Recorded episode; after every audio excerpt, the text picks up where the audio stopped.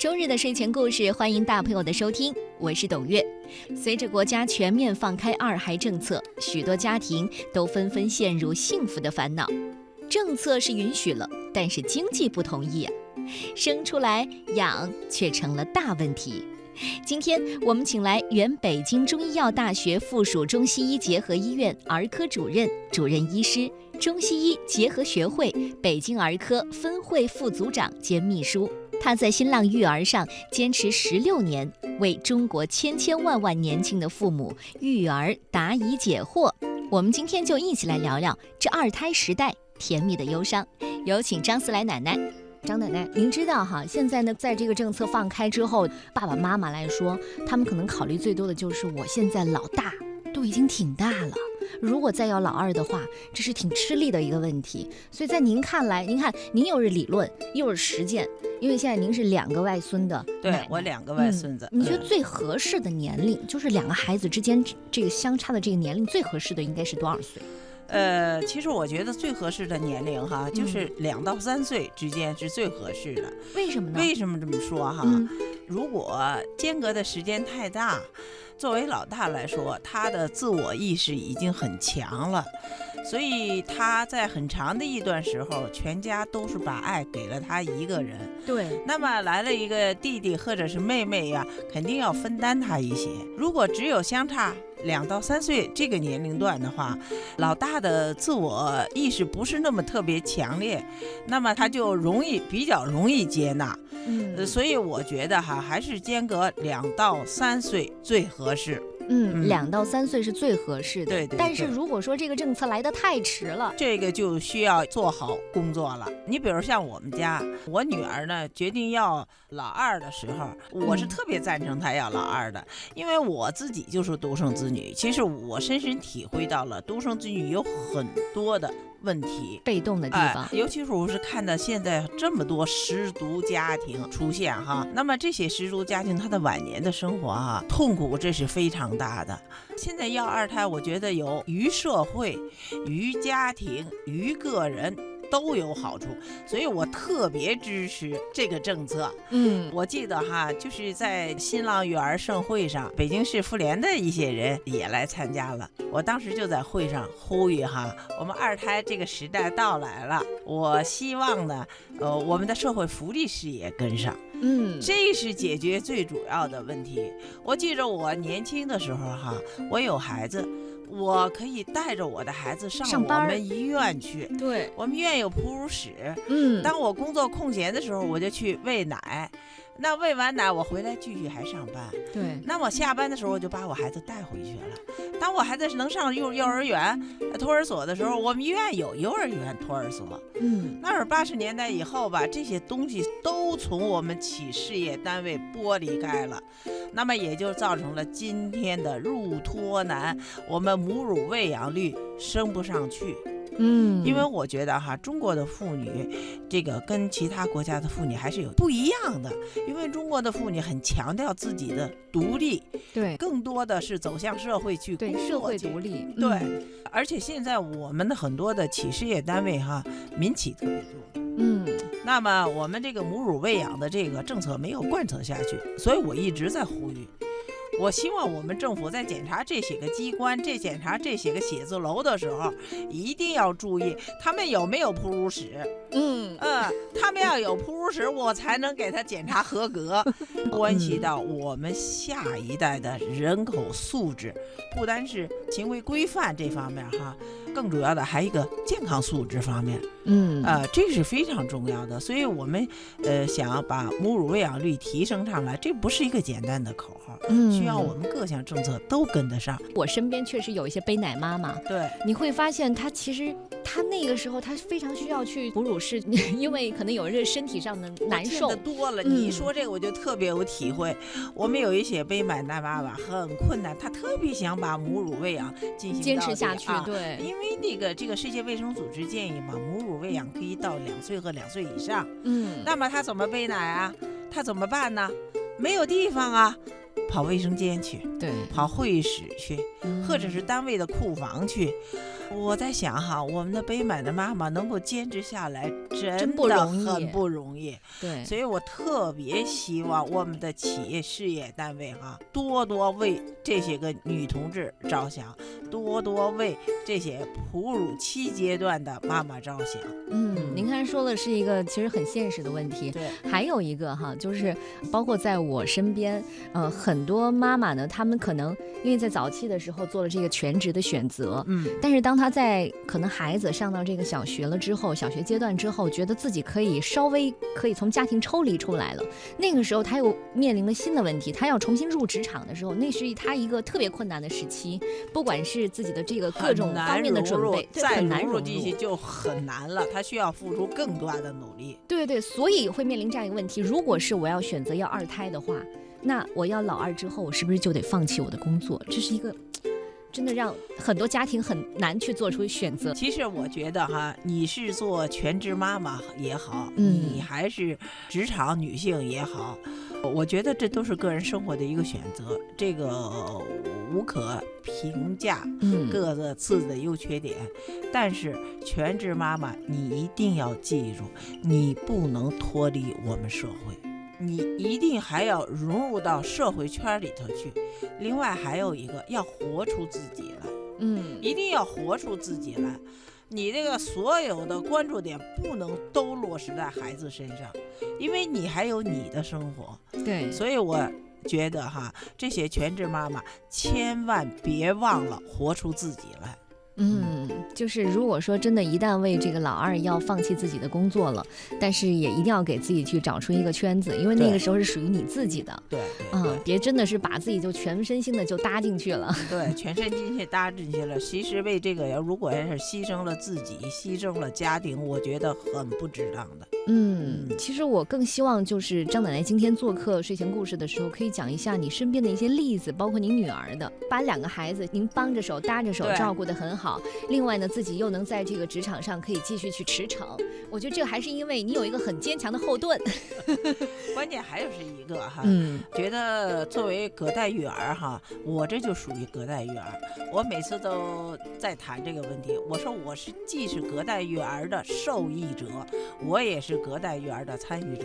我之所以受益，是我的女儿是我父母帮着我看大的，嗯啊，呃，因为我大学毕业嘛，一直分到农村村去了，我真正回来能精心照顾我的孩子哈，我是在我们孩子小学快四年级的时候我才调回来、oh. 呃，我亲自带我的孩子只带到了小一一岁一岁以后我就送回北京来了。但是我女儿也是做的比较优秀了，我觉得这里头跟我父母有很大的功劳。那么今天呢，我也是为了我的女儿，我从北京去上海，因为女儿从国外回来以后嘛，她主要是在上海嘛，我是为了照顾她，我去了上海。那么在这里头呢，我就想说，这个隔代育儿不能说它不好，也不能说它全好，因为它这是一个中国目前一个现实，一个无奈的选择。对，我相信这个育儿的方式可能以后还要持续很长一段时候，嗯，当我们的社会福利事业没有跟上的时候，这个还要持续很长的一段时候。那么在这里头，我就想跟我们隔代的人谈哈，跟你女儿或者你的儿子带孩子的过程中哈、啊，一定不要放弃自己，把我们的老年生活都寄托在这里头，要有自己的生活。一定要有自己的生活。我还跟老年人要再真诚地说一句哈、啊，带孩子的第一责任人是您的儿子和女儿，而不是你。你是站在他们后面协助他们的人的。我常常跟我女儿开玩笑地说哈、啊，我说你在剥削我的剩余劳动价值。当然，作为女儿来说哈，我我女儿来说，我特别强调的，带孩子主要是你的责任人。所以有当时的时候，我记着我女儿生老大老二的时候，到两岁之前，夜间都是她带孩子。她曾经跟我说：“妈，我的工作非常累，我能不能让阿姨带？”因为当时都有阿姨的嘛。我说不行，因为孩子形成亲密依恋的关系就是在这两年，所以你这夜间必须是你带孩子。她说我工作太累了。呃，我说那你太累了，因为养孩子是你主要的责任，母亲要门怎么伟大呢？所以我女儿这两个孩子都是她带的。嗯，当初呢，就是她准备要老二的时候，我也是帮了她很多。我们老给老大讲，嗯，说要有个弟弟妹妹哈，呃，妈妈肚子嘛。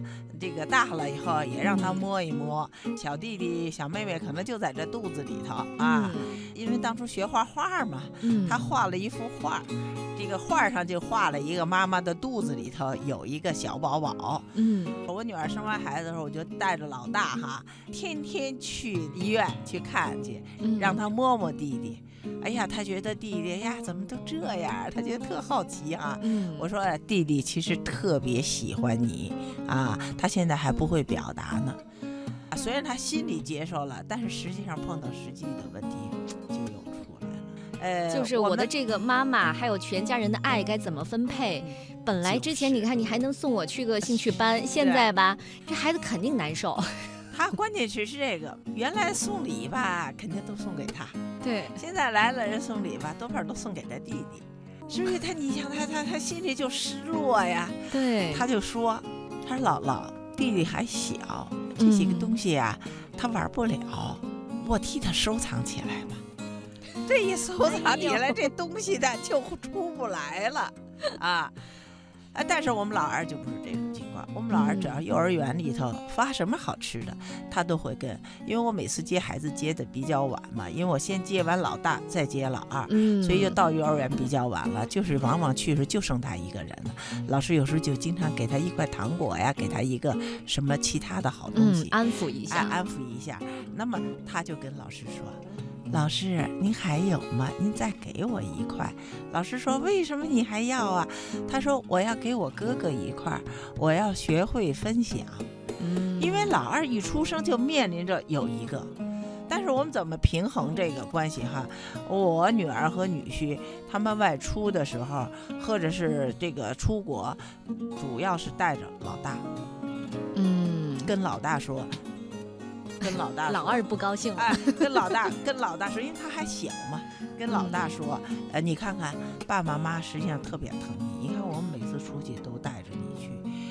原来我是不同意给孩子过生日的。后来我一想哈，呃，我们这次哈，孩子老大十岁了，嗯，呃，他妈妈我特别不同意。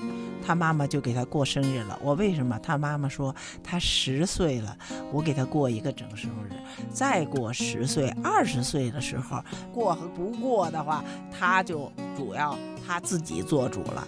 呃，所以后来我一想也是哈，因为否则的话，孩子也觉得别的同学都过生日，为什么我妈妈不给我过生日啊？是不是因为我有弟弟啊？我一想，我也想开了，可以吧？我从来我从前我是真不同意给孩子过生日。因为我觉得他没有资格去享受这些东西，让他感觉他很特殊。我说我是不同意的。那这次呢，我也觉得我也能够理解，嗯，也能理解。所以我们在呃孩子老老二出生以后，对老大有一个长时间的安抚。所以爸爸妈妈呃可能在平常的时候更多的是关注了老大。我们老二呢，是因为有我在旁边呢，嗯，去平衡这个关系，呃、平衡这个关系。更何况他是生活上要照顾的多一些，嗯、所以呢，我在照顾老二相对就比照顾老大多了一些。嗯，平时可能因为实实在在的生活在一起的时候，会有很多的这种零碎的一些时间和零碎的一些机会。您会不会见缝插针的就会跟这个老二说，哎，你要分享给哥哥？就平时在这个语境上。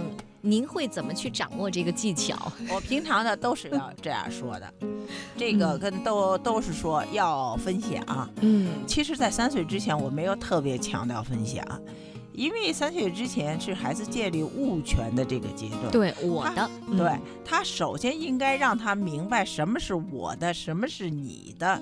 这个我和你是有区别的，这个别人的东西你是不能动的，我的东西，那你一定要征求我的意见，我才能。嗯、所以像在这种情况，我都是比较尊重他。那么三岁以后大了，那在他自己明白物权之后，要跟他谈分享。所以那一段时候，我才开始跟他谈分享。呃，但是老二因为这种特殊情况嘛，一出生就面临这一个嘛分享，哎，所以他比较容易能够接受，就过度了。嗯嗯 嗯, 嗯，非常感谢嗯、呃、张思来奶奶今天亲自做客睡前故事啊，给很多的我相信现在正准备要或者已经在这个路上的爸爸妈妈，嗯、呃，我觉得不一定说是一个指导思想，但是可能是给你一些更坚定要老二的一些信心。对对对、嗯，咱们最后再总结几点啊啊，为什么要老二？我刚才说了，要老二对社会、对家庭，包括对孩子自己都有好处啊。对社会有好处啊，我们现在已经明摆着了，我们老年社会了，缺乏新的劳动力，缺乏新的血液，所以我们对社会来说，我们一定要这个为了整个社会，我们是需要一个老二的啊。人口增加，对家庭来说。呃，还是我刚才说的理由，有了老二以后，这个从老大来对老大来说，他感到不孤单是一回事儿，嗯，但是我觉得好像晚年的精神生活就会更好一些，我们不至于担忧那么多的情况，对吧？所以我觉得，呃，对家庭有好处，呃，对孩子个人有好处，呃的话，呃，我觉得孩子将来不孤单。嗯，呃，否则的话，一个人要照顾四个、六个，甚至八个老人的话，这个精神负担是很重的。你比如像我女儿，那那那肯定，我我女儿和女婿他们肯定又要照顾自己的爹妈，又要照顾这边公公婆婆。那么，呃，亏亏了我们上头那一代的人哈，已经去世了。